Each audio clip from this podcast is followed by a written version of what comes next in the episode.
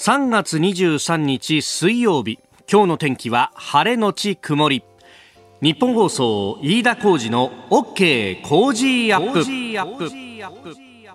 朝6時を過ぎました。おはようございます。日本放送アナウンサーの飯田浩二です。おはようございます。日本放送アナウンサーの内田裕樹です。日本放送飯田浩二の OK 工事アップ。この後8時まで生放送ですえー、今週はあ新業一華アナウンサーがお休みをいただいておりまして日替わりでアナウンサーの方々手伝ってもらっていますが昨日に続いて、えー、今日は内田裕樹アナウンサーです。よろしくお願いします。昨日はねあのスーツにネクタイでという感じだったんですけど、はい、今日はシャツにジャケット。そうですね。あの昨日があの気象庁に行かなければいけなくて、ね、はい、報道の方で、まあ、幹事業務というのがあるんですけど気象庁があの1年前ぐらいに移転したのかな。あそうだよね。新しくなっていてあの虎ノ門ヒルズ駅の近くに庁舎があるんですけれども。もともと大手町の、庁舎だったんですよね、はい、あのちょうど東京消防庁の裏手あたり、はい、今のあの大規模接種センターとかが近くにあるあたりにあったんですけど、あの新しくなって虎ノ門の方に移って、うん、でここ初めて来るかなと思ったんですけど、うん、実は2回目でっていうのも1回目来たの行ったのが、うん、新行さんと一緒に行ったんですよ。というのもあの、うん、この工事アップの代打の時に新業さんがメインで私がアシスタントっていう時があったんですけど、うん、新業さんがその台風とか津波とかそういった震災の展示をやっているから、うん、まあ、何もない時にこそそういうところ見といた方がいいから一緒に行こうっていうふうにさせてくださって。すごいね、はい、新業一か、はい、偉いね。いやもう何もない時にこうやって勉強するんだなっていうこのなんていうんですかね。取材の姿勢みたいなものをこう、まあね、教えていただきましたね。それで行ったことがあったんであここかと。ここ かと思って。ああ、だから、この津波とか展示してたんだ。そうです、そうです。そ の前に気づけよ。そうなんですけど。なるほど、はい、そうなんだ。そういう一般向けの展示みたいのもやってるんだ、ね、そうですね。あの、昨日も行った時に、あ、やってるなと思いましたし、あの、プラネタリウムとかもあるのかな。マジで？はい。そうなんだ。はい。え、じゃあ子供向けでもいいね。そうですね。お子さんでも多分分かりやすく展示しているので、見て楽しいと思います。あ、そうなんだ。そうなんです。私も今度行ってみよう。あの、ここね、あの、オープニングトークでいつだったかに話したかもしれないですけど、はい、あそこだよ、その虎ノ門ヒルズのさ、はい、今コロナで分かんないんだけど、あの、1階のところがさ、あそこに、こう、寝そべれるベンチみたいなのがいっぱいあって、えーえー、寝そべることができる。はい、あれがね、サボるのに。しかもね、あそこね、フリー Wi-Fi が飛んでんだよ。なるほど、もうじゃあ。もう、ね、家みたいな。いい、いい感じにね。で、しかも、そうそう、あそこあの、私がよく使うですね、はい、あの、赤いシェアサイクル。はい。ね、自転車ですね。自転車。あれのポートがあってですね、うん、あそこ大体あの、30代、40代ぐらい常時置いてあるので、はい、もうあの、そこまで赤いチャリコで行ってですね、はい、で、そこで寝そべってっていうね、えー、このぐらいの時期、まあ今日なんかはまだ寒いんだけど、はいあの外にもそういうベンチが置いてあってですね、はい、なかなか昼寝に気持ちいいんだよ。いや そういう見方でなかなか昨日あの雨だったんで。まあ昨日雨だからね。昨日雨だからしょうがないよな。気づきませんでしたけれども。まずいこれ。あの昨日ね内田君が出てくれて、はい、であのツイッターで内田頑張れってのいっぱいあったんだけどありがとうございます。あの先輩たちに悪の道に引きずり込まれないように気をつけてくださいっていう書き込みがあって。しかも悪の道は人それぞれ違います。まあ新魚みたいな筋肉の悪もあればですね。私みたいなあのダメサラリーマンの悪もあるしというですね。あこれを増山さんが聞いたら本当にまずいやつだと思いますが、えそうなんだよ。まああのー、ね。取り繕うようですけれども。いやいつもこう全力投球ってねわけにもなかなかね、はい。えー、抜く時は抜くというね、はい、えー、抜いてばっかでもね。あれだけどね。そうですね。まあそうやってあと取材の準備も大事だなというのを勉強させていただいたんです。綺麗にまとめたね。そうだよ。それを言いたかったんだ ということで、今日ももちもちよろしくお願いします。よろしくお願いします。あなたの声を届けますリスナーズオピニオン、えー、ニュースについてね、あるいは番組への感想などもぜひお寄せください。えー、この傾向ジアップはリスナーのあなた、コメンテーター、私だ、今日は内田アナウンサー、番組スタッフみんなで作り上げるニュース番組です。えー、今朝のコメンテーターは数量政策学者の高橋洋一さん。えー、この後6時半過ぎからご登場です。えー、まずはウクライナ情勢で物品価格が上がっていくということであれば、えー、消費減税を直ちに検討討すべきだという指摘について、えー、そして7時台取り上げるニュースこの停電の恐れは解消するも節電の呼びかけは継続と、えー、関東に関してはねこの需給の逼迫警報は出続けているとい。うことになっております、はいで、えー、さらにおはようニュースネットワークのゾーン新年度予算成立それからゼレンスキーウクライナ大統領は今日の夕方6時から、えー、国会でオンラインで演説をいたします、えー、昨日発表された工事地化さらには、えー、ウクライナ情勢ドローンを使った戦闘について、えー、安全保障アナリストで慶應義塾大学 SFC 研究所上席所員の肥井直明さんに、えー、制空権についてというねお話も伺ってまいりますここが気になるのコーナー、スタジオ長官各紙が入ってまいりました。えー、おとといあたりからね、す、えー、で、に番組で取り上げておりましたけれども、えー、電力の逼迫についてであります。えー、各紙ね、これが一面トップという感じになっております。えー、朝日新聞、節電綱渡り停電回避、東電管内、今日も警報継続。えー、それから読売新聞、電力逼迫、停電は回避、東電管内、えー、使用率一時100%超えと。えー、それからうん産経新聞東電管内今日も逼迫経産省停電回避警報は継続、えー、東京新聞首都圏電力綱渡り初の逼迫警報、えー、東電管内節電低調他社から電力と、えー、なって、えー、おります、えー、ということでねあのー昨日、まあ、一昨日あたりからですね、まあ、昨日の気温が下がって、え、そして電力の需要の方がかなり、え、伸びてくるんじゃないかということが言われていて、で、一方でじゃあ供給の側はどうかというと、えー、16日の夜にあった地震以降ですね、えー、特に大型の火力発電所が一部止まっているところがあるということで、まあ、あの、このあたりで需給が逼迫するということは言われておりました。昨日はなんとか乗り切ったということでありましたが、えー、東電管内は今日も、えー、この節電に関してのね、あの、逼迫警報が出ていると。で、あの、一つ懸念すべきところは、これ、東電のね、あの、東京電力パワーグリッドのホームページにももうすでに出ておりますけれども、あの、昨日、まあ、あの、需要の一部を支えたのが、揚水発電というものでした。あの、電力の需要があまりない夜のうちに、まあ、高さのあるですね、高台のダム湖に水を上げておいて、で、それを電力が必要とされる昼間にですね、水を落とす形で、水力発電を起動して、そこで電気を賄うと。で、昨日は朝の段階で100%だったものをガンガン使ってですね、えー、夜の段階で確か8%ぐらいまで、えー、使ったと。で、えー、それをですね、まあ、揚水して、えー、今、うん、朝の時点での予測ですが42%だというふうに言われてます。で、昨日100%からやってですね、それだけ使ったものが今42%だということであるので、まあ、あのー、まあ、そのあたりですね、どう計算するかというところです。ただ、昨日は曇天だったんですが、今日は一応晴れのち曇りという天気になるので、昨日に比べれば、あの、太陽光発電が、えー、ある程度は機能するんではないかと言われていて、まあ、その辺の見合いもあるんだろうというふうに言われてます。で、あの、火力発電所は、えー、もう今やですね、日本の電力を支えるもう4番バッターというような形になっておりますが、まあそれが、あの、東北地方、特にあの福島の浜通りに点在しているというのがあって、まあその辺がこの間の地震で影響を受けたというところなんですけど、これあの、ということはですね、その辺の発電所たちっていうのは、東日本大震災の時にも非常に影響を受けてて、あの、今回ですね、あの、結構大きな出力で、えー、かつ、いまだに止まってしまっている、えー、広野火力発電所というところが、えー、福島の浜通りにあるんですが、そこを前にですね、私取材に行ってたことがあるんですよ。で、あのー、東日本大震災の当時もですね、津波で大変な被害を受けていて、えー、ここ、あの、今はですね、あの、1から6号機まであるんです。で、当時、あのは、6号機建設中で5号機までしかなかったんですけど、まあ、あのー、どれだけ支えてるかっていうとですね、何しろ6号機1機で、えー、これ、60万キロワットの、えー、ものすごい発電量だ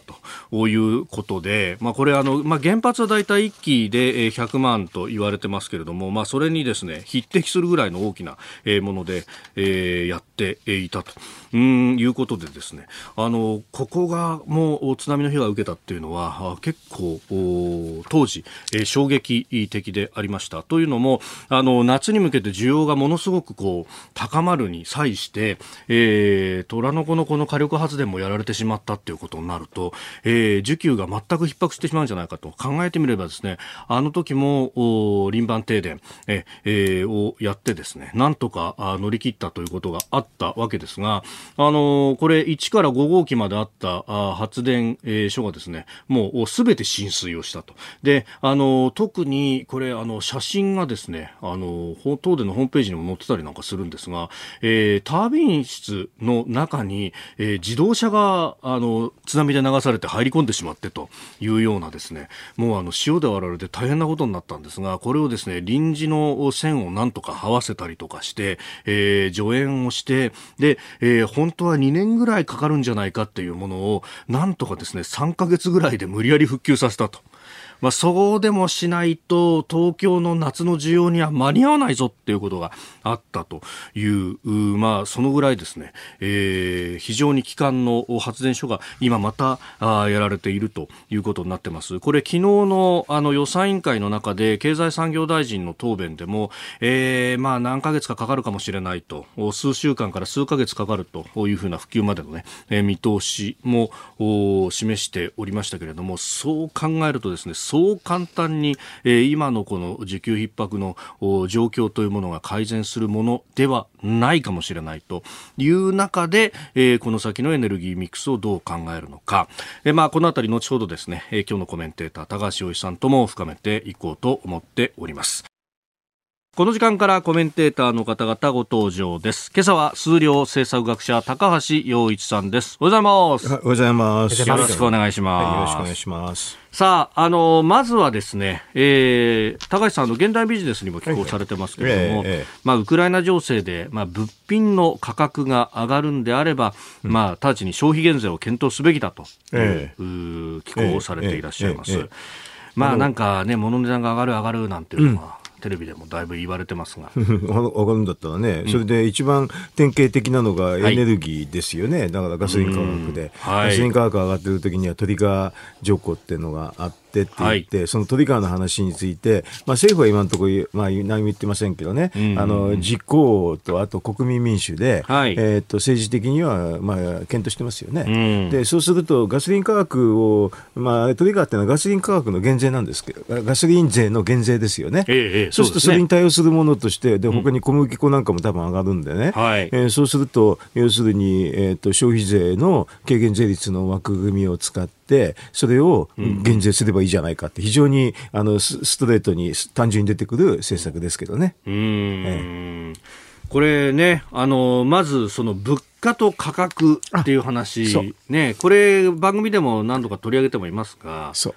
あの、ね、物価が上がるんだと、とにかくインフレになるんだと、だから引き締めなきゃいけないんだ、う。ん、アメリカはそうやってるじゃないか。そういう言われます。すぐすぐ、もうね、ただこの番組はいいですね、ちゃんと物価と価格を分けてくれるんでね、あさっきちょっとテレビの方見たら、やっぱりね、はい、あの画面見たら、ね、物価ってみんな書いたんだよね、物価は上がりませんね、あんまりね。えー、それはあの、だから物価も3つあってあるあ、3つっていうかね、あの、はい、要するに総合指数っていうのと、うん、えー、除く生鮮食品除く総合っていうのと、はいあとその除くエネルギーと生鮮食品っていうのがあって、はい、で一番最後のやつ除くエネルギーと生鮮食品っていうのは実はコアコア指数ってやつでね。これをよく見てると全体の動向はよくわかるんですよね。で今のところあのなんか総合指数と,、はい、えーと、除く生鮮食品総合っていうのはプラス0.6と0.9だったのかな？2月で段階で、ただあのこれを、えーと、除くエネルギー除く生鮮食品3つ3番目のコアコアっていうのはマイナス1.0ですよね。マイナス1.0でしょ？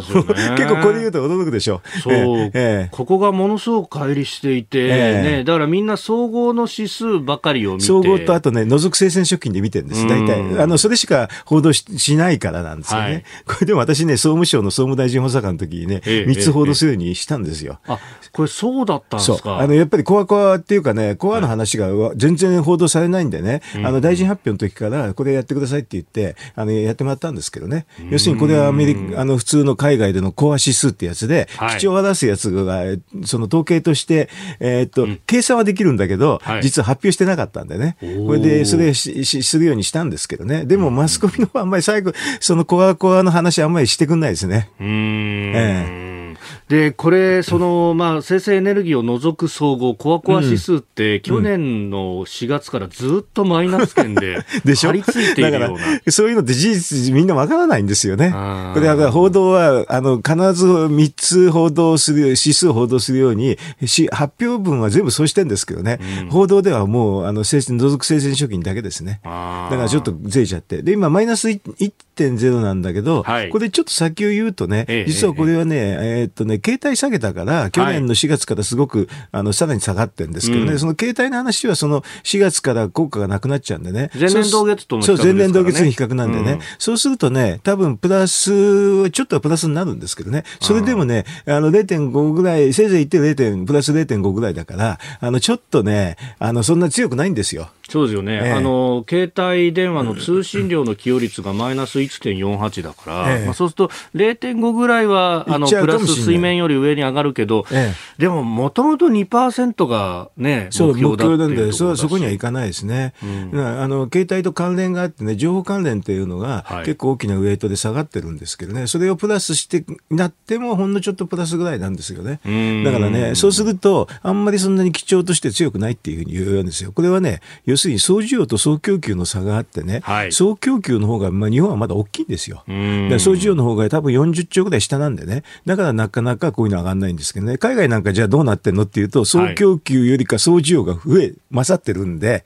だコアコア指数は上がってますけどね、だからこのコアコア指数を見ると、要するに違いがよくわかるんですけれど、そこを報道しないで、海外ガーってすぐ言って、引き締めってすぐ言っちゃうんで、そうすると間違えます。うん。これ、まあ、海外の場合は、もともと需要がね、個人消費だとか旺盛に加えて、うんね。えー、コロナからの回復っていうものも出てきてコロナの回復とか、あといろんな大きな経済対策打ってる国もあるんで、うん、そうすると総需要の方が実はあの上になるから、あの物価が上がりやすくてインフレになりやすい状態なんですけどね、日本の場合は総需要の方が総供給でかなり下なんで、はい、なかなかインフレにはなりにくい。ただし個別の価格は上がると。うん、それであの報道すると、このこの品目、この品目っていうと全部上がるように思うかもしれないんですけど、えー、実はそうにはなってない。だから、いろいろとエネルギーで基礎経費が上がるんですけど、転嫁がしにくいのが多くなるって、そんな感じなんですよね。転嫁のしにくい業態が多いっていうかね。例えば飲食なんかだと転嫁しにくいでしょ。まあ、いきなり価格をじゃあね、上げるわけにいかない、えー、いかない。だから、でも、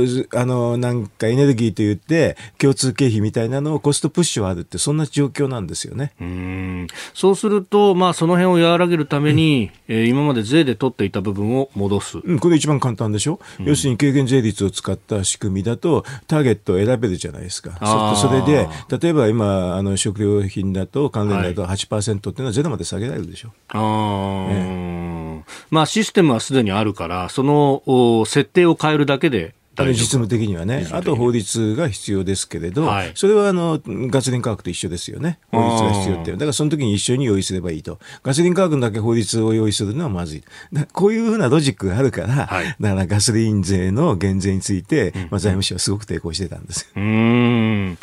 えーまあ、経済対策について後ほどね、えー、はい、新年度予算が成立してますので、その辺でもまたお話しいただこうと思っております。えー、今朝のコメンテーターは数量政策学者の高橋洋一さんです。引き続きよろしくお願いします。よろしくお願いします。えー、この後7時頭、昨日のね、えー、節電についてのお話を取り上げますが、うん、えー、桜市の上静お父さん、えー、さんからメールをいただきました。えー、いつもトラック運転中に聞いてますと。あ今日もお仕事ですかね。どうですかね。ありがとうございます。えー、昨日の電力不足による節電要請に関して家族間のグループラインで節電を伝えました。夕方家に帰ったところいつも電気ストーブの前でゴロゴロしている娘が布団に潜っていて節電に協力していると答えていました、えー、ちょっとした積み重ねが大きな支援になればと改めて考えさせられました、えー、そんな娘は4月から高校生ですと、えー、いただきました、うん、えー、確かにね布団にこもってって私もやったんですけど。そうそうですね、ええ、昨日寒かったから、布団にこもっててちょうどいいですね。そうなんですよね。ええ、あの、子供もそこに入ってきたんですけど、あっという間に寝てましたね。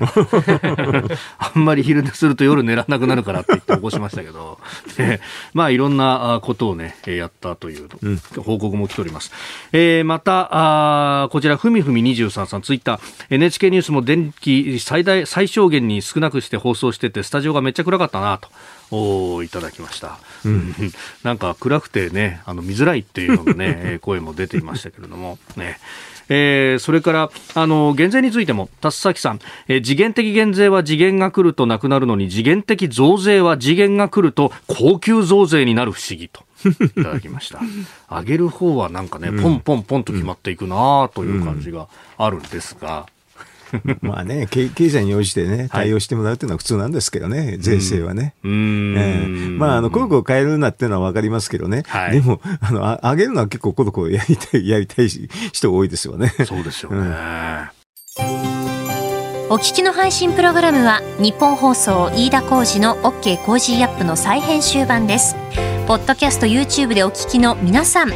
通勤や移動中に最新ニュースを押さえておきたい方、放送内容を少しでも早くお聞きになりたい方、スマホやパソコンからラジコのタイムフリー機能でお聞きいただくと放送中であれば追っかけ再生も可能ですし放送後でも好きな時間に番組のコンテンツを自分で選んでお聞きいただけます。ポッドキャスト YouTube に盛り込まれていないコンテンツや最新ニュースと気象情報スポーツの結果やエンタメ情報飯田アナウンサーとコメンテーターとのフリートークリスナーの皆さんからのご意見やメッセージの紹介さらに健康や病気の治療法を伺う早起きドクターさらに黒木ひとみさんの対談コーナー「朝ナビ」原道子さんの「いってらっしゃい」など盛りだくさんです。ぜひ日本放送のエリア内でお聞きの皆さんラジコラジコのタイムフリーでチェックしてみてください。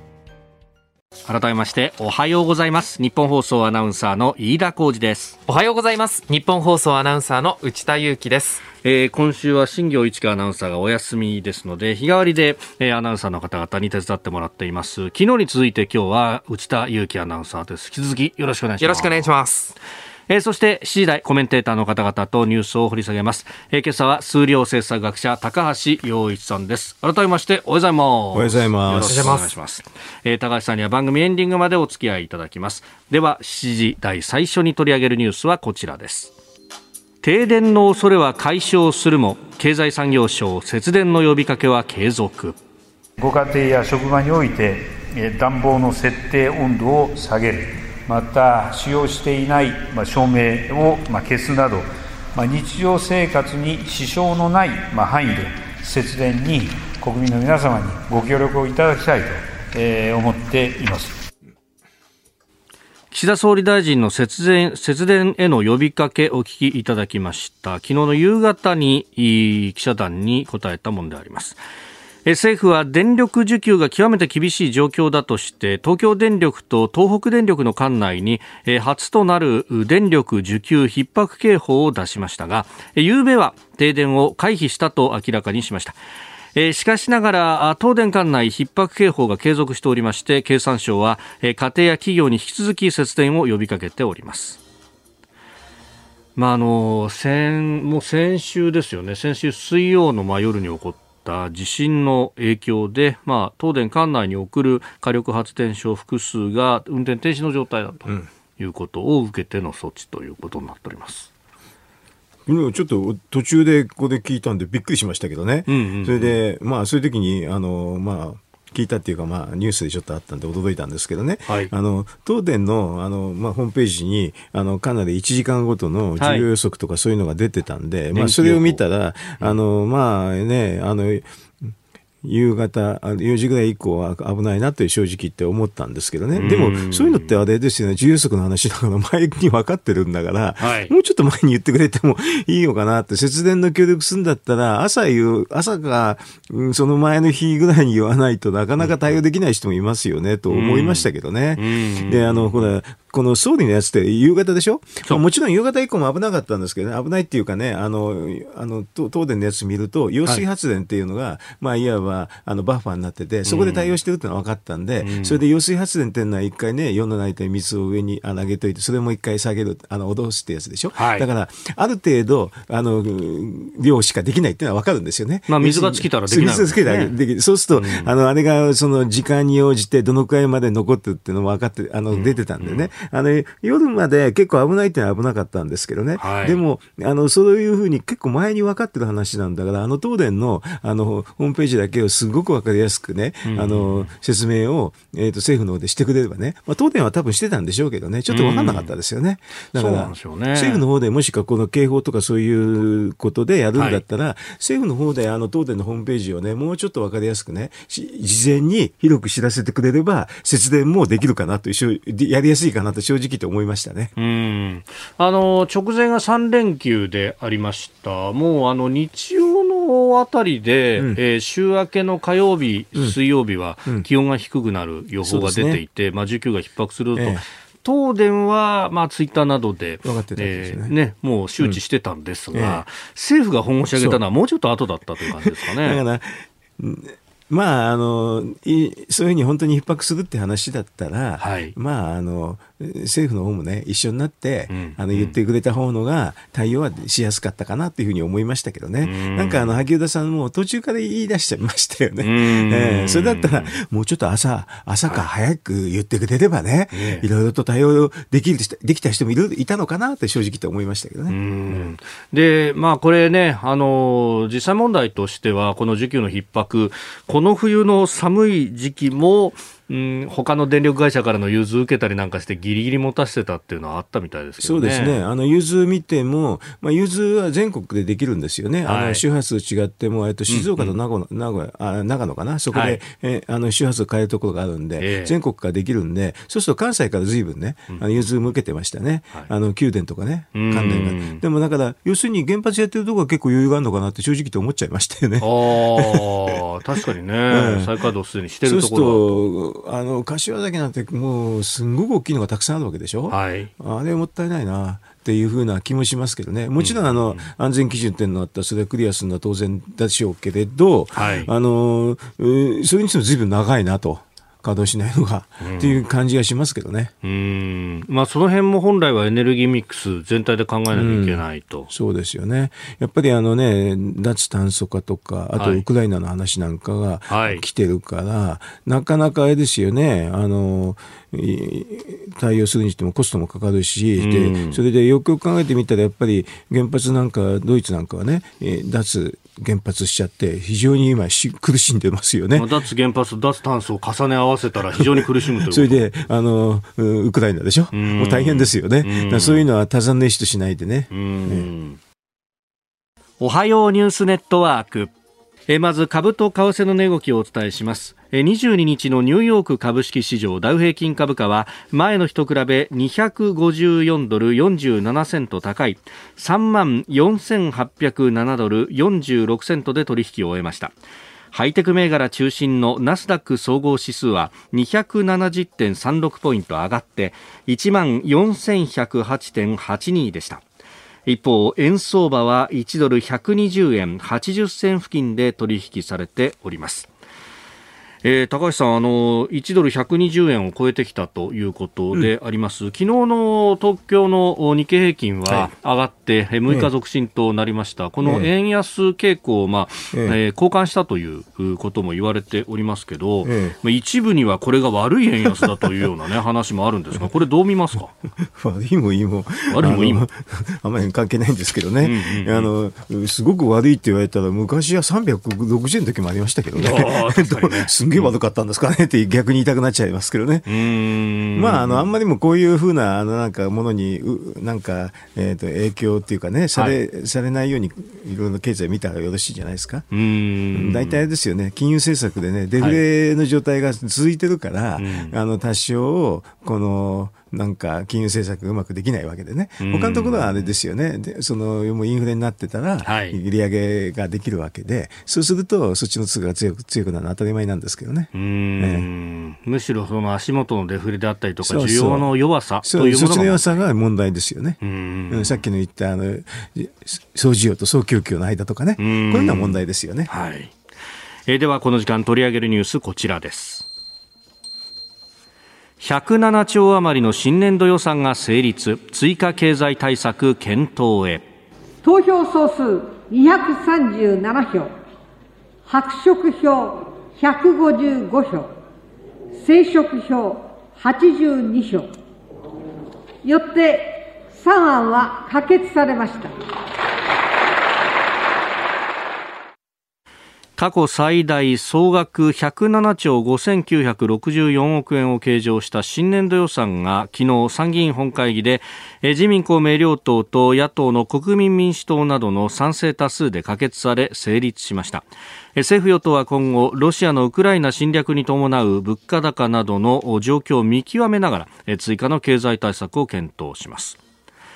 えー、ということでですね過去最大だというのと、まあ、物価がというような話が、えー、新聞には出ております。物価じゃないですけどね、はい、要するに個別価格が上がるその対策が必要でそれで需給ギャップが残ってるから、うんうんうん、そう簡単には物価が上がりませんね、うん、あと過去最大っていう時に、はい、まあ、社会保障費なんかはある程度仕方がないんですよね。これはだんだんだんだん人口が高齢化していくとそうなるものですけどね,、まあどね自然に伸びていくということですね。ね、うん、でも防衛費の方はもっと伸ばしたらよろしいんじゃないですかってあの大体あの GDP の2%っていうのが相場でね、はい、ドイツなんかはあれですよね、えー、っと1.5から1.2ぐらいに下げるっていう予定だったのに2まで引き上げるってほどですからね、うん、もちろんすぐじゃないにしてもね。そういうもう意思を示しましたよね。はっきりしてます。それはあの、はい、要するに EU のあの EU とか NATO の標準っていうのは GDP2% なんですよね。で、ウクライナって実は4%もあるんだけど、やられてしまったっていうことですから、もうちょっといろいろ考えた方がいいですよ、これは。日本だってあのね、対岸、あの、の火事じゃないですからね。はい。で、国際費の話は過去最大だっていうんだけど、これはね、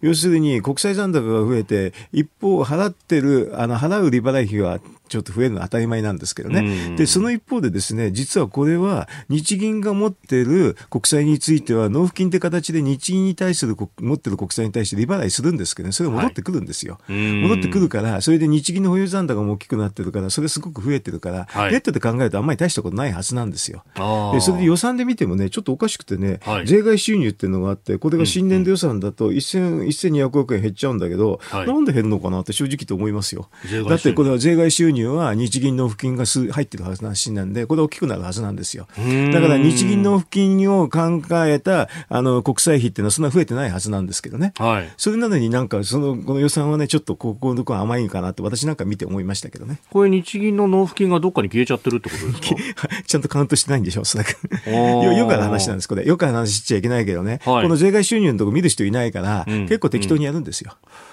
あ、そうなんですか、ええ、あの、だから政府のプライマリーバランスの計算の時にこれはね、いつもすんごい間違ってます。はプライマリーバランスの計算で大変だ大変だっていう時に税外収入入れなくてね、はい、大変だ大変だって言うんですよ。うんこういう姑息なことはしちゃいけませんね。私、あの、予算の方の目から見ると、はい、こんなとこはすぐバレるんでね、やめた方がいいと思いますよ。なるほど。ええ。で、その税外収入の部分っていうのが後からこんなん出てきましたって言って。後でわかるんです。収入として計上されるんですか？だから私なんか安倍さんに、あれですよね、2期総理やるとこれがね、ちゃんと質問してくださいって言ったわけ。はい、そしたらね、安倍さん2年目からこれ見るようになってね、ええ、いや、高橋さんの言うとすごいんだね、なんて非常に驚いてましたよ。これ結構簡単に計算できちゃうんで、税外収入の大半は日銀の付金ですからね、はい、日銀の持ってる国債の持ってるのだと日銀に対する利払い費が計算すぐできるんでね、それが税外収入でほとんど戻ってきますから、う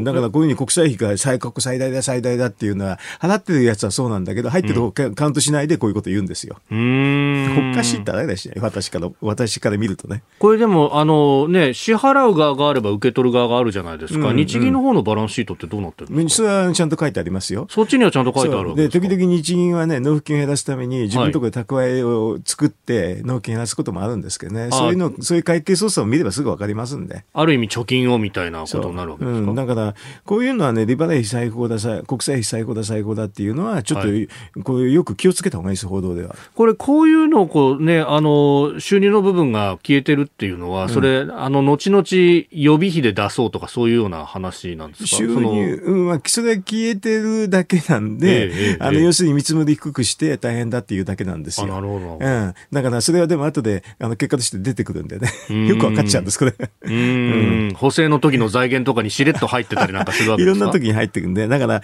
なんか、こう、最初の、そもそもね、税外収入が前年よりマイナス、新、予4年度はマイナスって、それだけはちょっと返事、それでも、それだけですぐおかしいってわかりますよ。うん、で、これね、もうあの追加の経済対策の検討なんて話が出てきましたけど、うん、その先ほどもおっしゃってた需給のギャップから見ると、これ規模は相当大きくなきゃ本当はあの需給ギャップを埋めるだけだから、30兆とか40兆必要なんですけどね、それがないと、あの多分一般物価は上がりにくくて、個別価格だけ上がって、あとコストプッシュだけあるって、そんな感じになりますよね。そうするとあんまりあの物価が上がらないで、かつそうなると賃金もあんま上がらないんですよ。うん、そうするとあんまりいい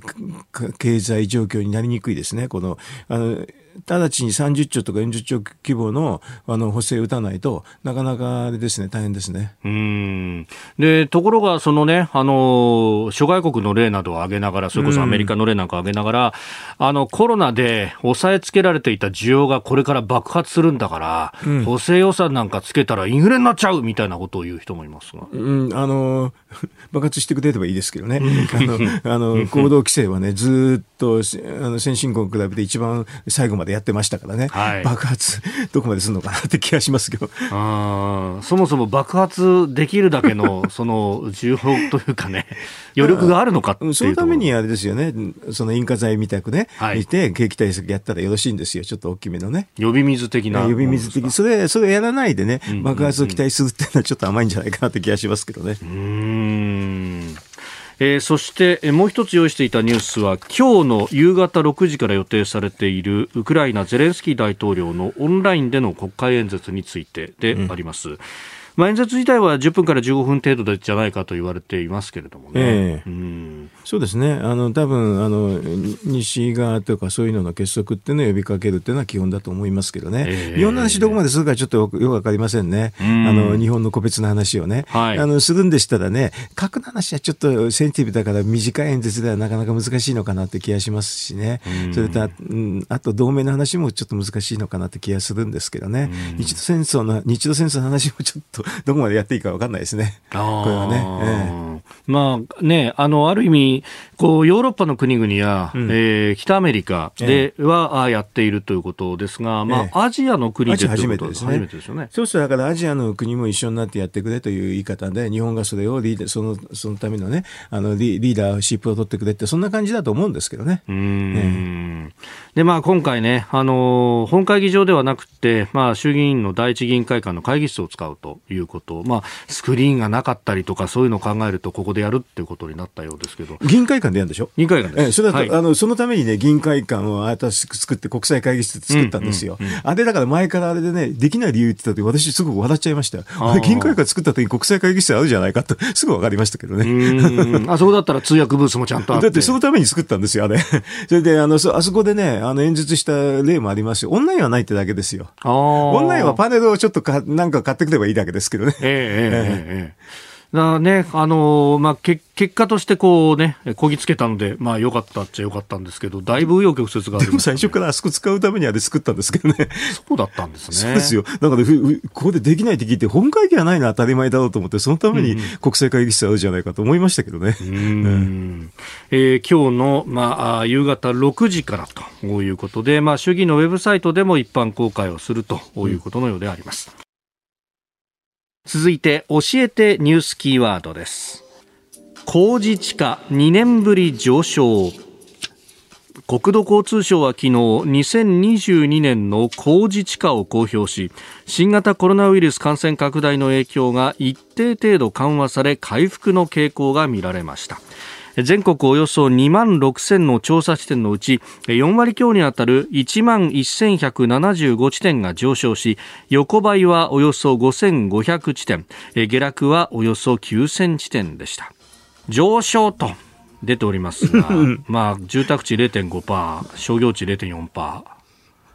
上昇。下げ止まったって。下げ止まった っていう感じじゃないですかね。うん、もう上昇ってんだとやっぱりね、何パーセントかぴょんと上がってくれないとね、なんか、なんか誤差の範囲みたいな話してますけどね、今ね。うんまあ、やっぱりこの辺は、その、需要の不足であったりとか、まあ、足元の景気のあんまり良くない感じを映してますか、ね、まあ、この工事地価だから、ちょっとこ、はい、細かく、あの、いろんな ところを見てると、まあ、地方はちょっと伸びてるっていうことですからね。まだあれじゃないですかね。あの、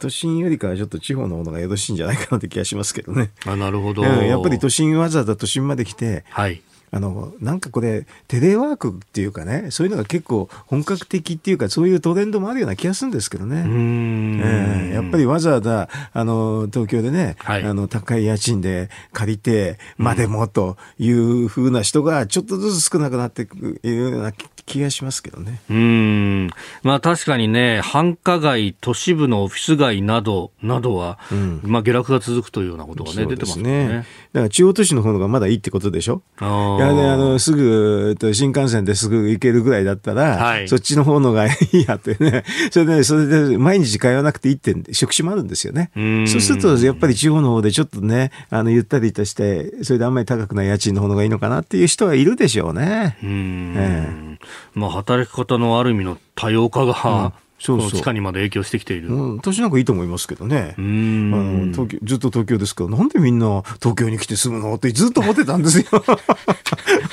なるほど。そうそうそう。まあ、便利だからってことなんですかね。仕事がでしょあの、住職接近っていうかね、うんうんうん、えっ、と、その仕事場が近くてっていうことで、仕事場に行かなきゃいけない人はね、あの、東京に家を持つって分からなくはないですけどね。はい、でも、テレワークでいいんだったら別に地方だってできるわけじゃないですか。うん。このラジオだって別に本当はできるかもしれませんよね。みんなね。高さん、持論ですよね。そうそうそう。ずっと、あの、家からだって、できるだろう、できるじゃないかと。緊急事態宣言の時期はね、うん、そうやってた時期がありますからね。だから考え方ですけどね、うん、あの仕事っていうのはねあのそうやってオンラインでできるやつはオンラインでやれば別に東京に住まなくていいわけでしょ。うん、うん、まあそうするとイニシャルコストがかからずにいけると。そうでたまに東京行くっていう。のは私一番いいというような気がするん。ですけどね。たまに一週間今日は東京に行って行くとかイベント的にと。そうそうそう。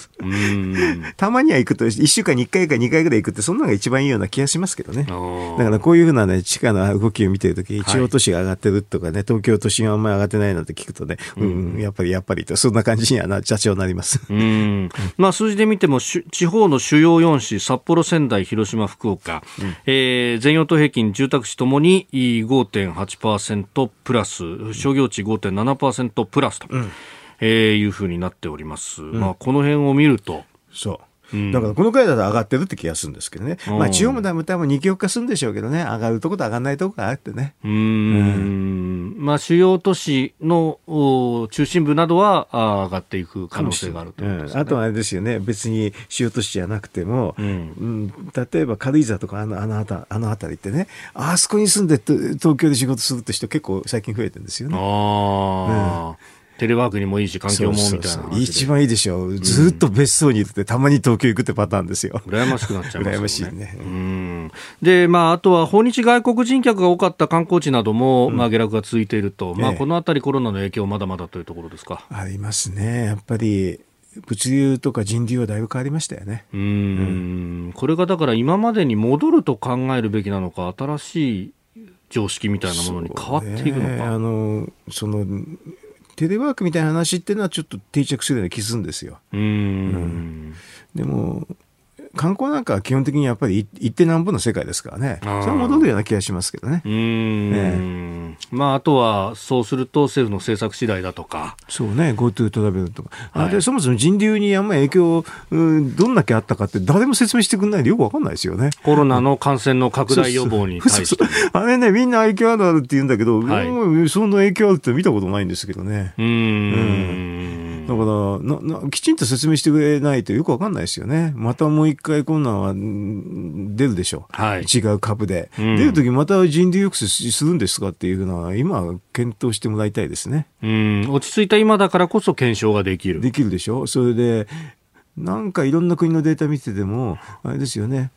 あんまり関係なさそうっていうのも結構あるんですよね。うん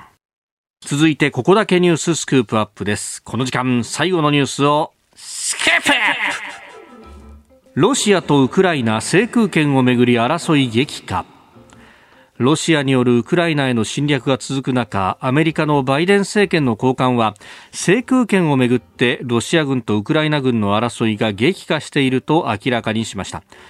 またバイデン政権が決定した対空ミサイルやドローンなど900億円を超えるウクライナへの追加軍事支援はまだ現地に届いていないことも明らかになっております。えー、今日この時間はロシア、ウクライナ双方の戦い方について専門家に詳しく伺ってまいります。まあ、あのウクライナの、ね、情勢について、もう始まってからですね、まもなく1か月1ヶ月ですね。えー、えー、いや、あの、当初、それこそね、うん、2、3日で型がつくんじゃないかみたいなことを言っていた人もいますが。そうですね。あの、うん、オリンピック終わった後、パラリンピックの前までに、片付けるって言ってたし、見ましたけどね。まあ、あのね、あの、ウクライナが予想以上に、まあ、検討してるっていうことなんですよね。だから、予定通りじゃないことは明らかですね。ロシアのね、予定通りじゃないことは明らかですね。まあ、それに対して、プーチン氏、ロシアの方は焦りを募らせているというような話もあり、うん、無差別、無差別の攻撃が、そうですね。どんどん激しいですね。うんまあ、そしてこの、ね、制空権をめぐり争い激化ということが出てきておりますが、まあ、このあたりについてですね安全保障アナリストで慶應義塾大学 SFC 研究所上席所員の左直樹さんに詳しく伺ってまいります左さんおはようございますあ、おはようございます。よろしくお願いします。お願いします。あのー、始まって1ヶ月が経とうとしております。左さん、まずはこの戦い、どうご覧になってますか？そうですね、まあ、今、高橋先生がおっしゃったように、ロシアが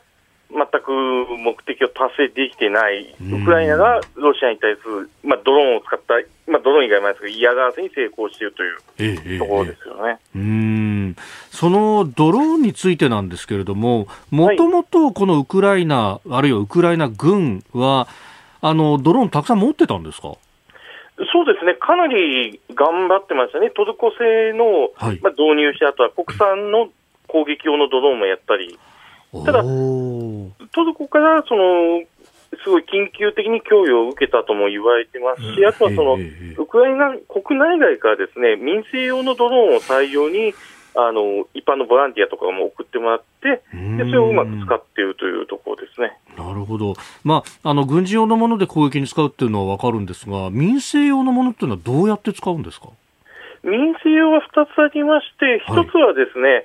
あのまあ、いろんな工夫をして、当然、電波妨害とかさいろいろ嫌がらせされるんで、それでも飛べるようにしたいですね、はい、で偵察をしたり、あとは爆弾、火炎瓶を落としたり、爆弾を落としたりっていうのに使っていると言われてますね。なるほど、まあ、それほど重くないものであれば、運ぶことができるっていうのを使うわけですね。そうですね。うん。でその辺の攻撃や偵察っていうのが、まあ、かなり効果的になっているということですか、ロシアに対して。そうですね、これはもともと民生用ドローンでその砲兵観測、その大砲の弾を誘導するというイスラム国がやってたんですけれども、これがすごい有ゴールデンショットだって海兵隊員、撃たれた海兵隊員が有害正確なので、えー、すごい正確に当てることができるんですね。で、どこから来るかも分かるから、待ち伏せで、下で、地上で対戦車ミサイルとかで攻撃ができるという。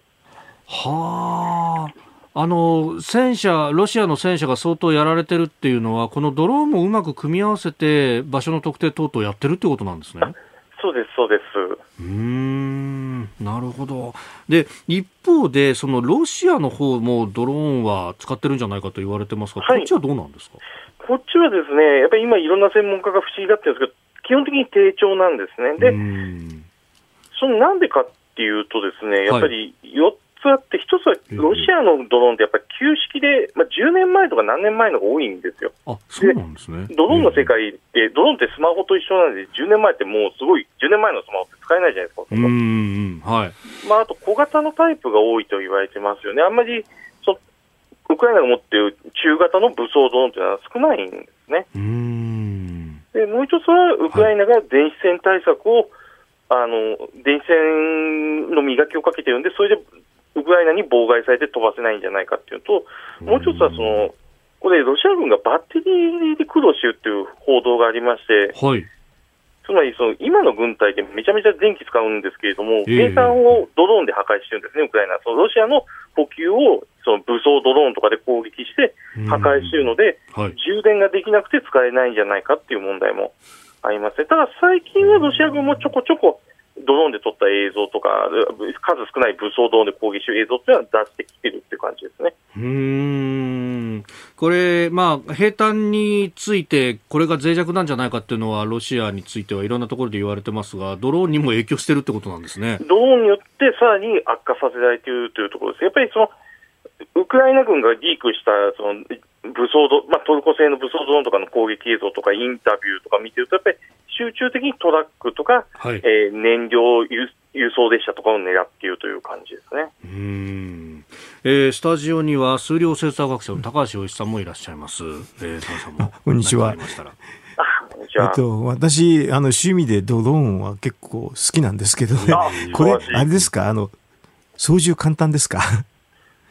簡単ですね、やはりそのラジコンとドローンの違いっていうのは、やっぱりドローンの方はコンピューターがいろいろ出てご存知のように、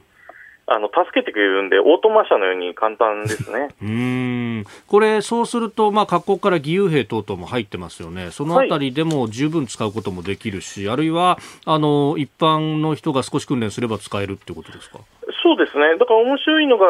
あのウクライナの模型屋さんが大量にドローンを寄付して、それをウクライナの、はい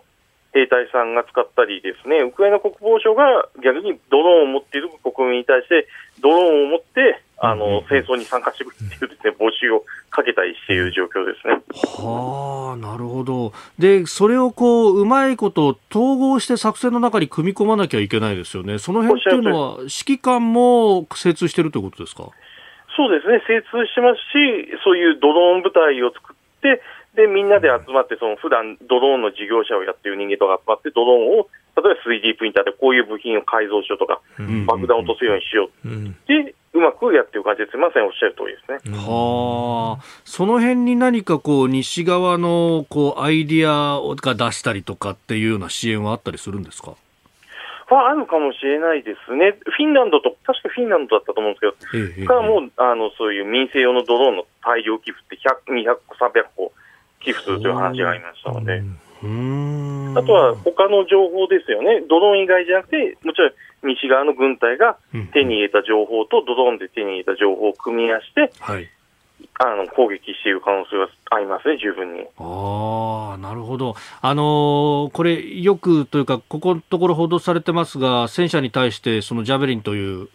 傾向のミサイルだったりとかで、攻撃が効率的になってるっていうのは、そういうこう正確なデータとの組み合わせっていうのが非常に有効になってくるわけですか？はい、おっしゃる通りです。うん。これ、この先なんですけれども、はい、この制空権をめぐり争いが激化しているというところ、まあ、かつてであれば自由にその航空機が飛べるゾーンをみたいな話が出てきますけれども、はい、この辺りの争いとドローンってどう絡んできますか？あまさにですね大きく絡んでまして、ウクライナ側はですね、そのドローンってやっぱりレーダーに映りにくいわけですね、うん、あのよく言われますけれども、えー、つまり防空網の穴をつきやすいんですね。でその穴にドローンが入っていって、穴をどんどん拡大していくと、はい、でそうすると、あの他のドローンドローン自体もそうですし、戦闘機が活躍できるようになっていると。でそうすると、ロシア側はどんどん、まあ、航空優勢とか制空権を握ることが難しくなってしまうわけですね、ウクライナ側の、うん、ロシア側の防空網はどんどん壊れていくし、でそれでウクライナ側の戦闘機はどんどん活躍していくと。うん。なるほど。で、あのーそうすると、ロシアはどうですか、今、制空権、どのぐらい握っていられているんですかね？まあでも、そこら辺は分からないですけど、まあ、握れてないのは確かですよね、ウクライナ側の戦闘機も活躍中ですし、何よりやっぱり、ウクライナ側の、まあ、ドローンがいまだに自由自在に飛び回っているというのは、はい、制空権を、特に低空ですね、低空における制空権を握れてないという。あそうですね。なるほど。これ、そうすると、ここを握らないと、この先、ロシアもなかなかこう攻めづらくなってくる、そうですね、ずっとドローンで兵隊を破壊されるっていうのを、少なくとも止められないわけですからね。うん。そうすると、これは泥沼化していって、こう長引くっていう可能性が高まってきますか？そうですね、あのほとんどロシアが、ね、南部の方ではいろいろやってますけど、全般的に見ると、うん全然進行が進んでいないですよね。うんロシア軍としてドローン対策って何かやってるんですか？えっですね、2014年の頃は、クリミアに侵攻した時はかなりうまくやってたんですよ、彼ら。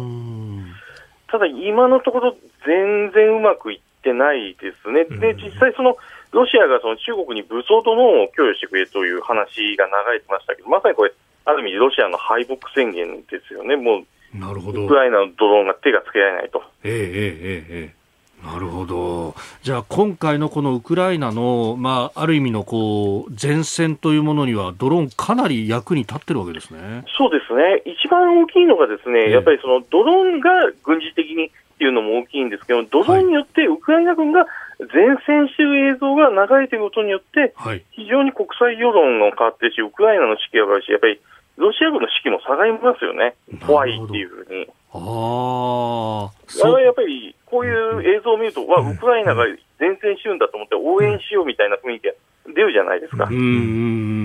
ん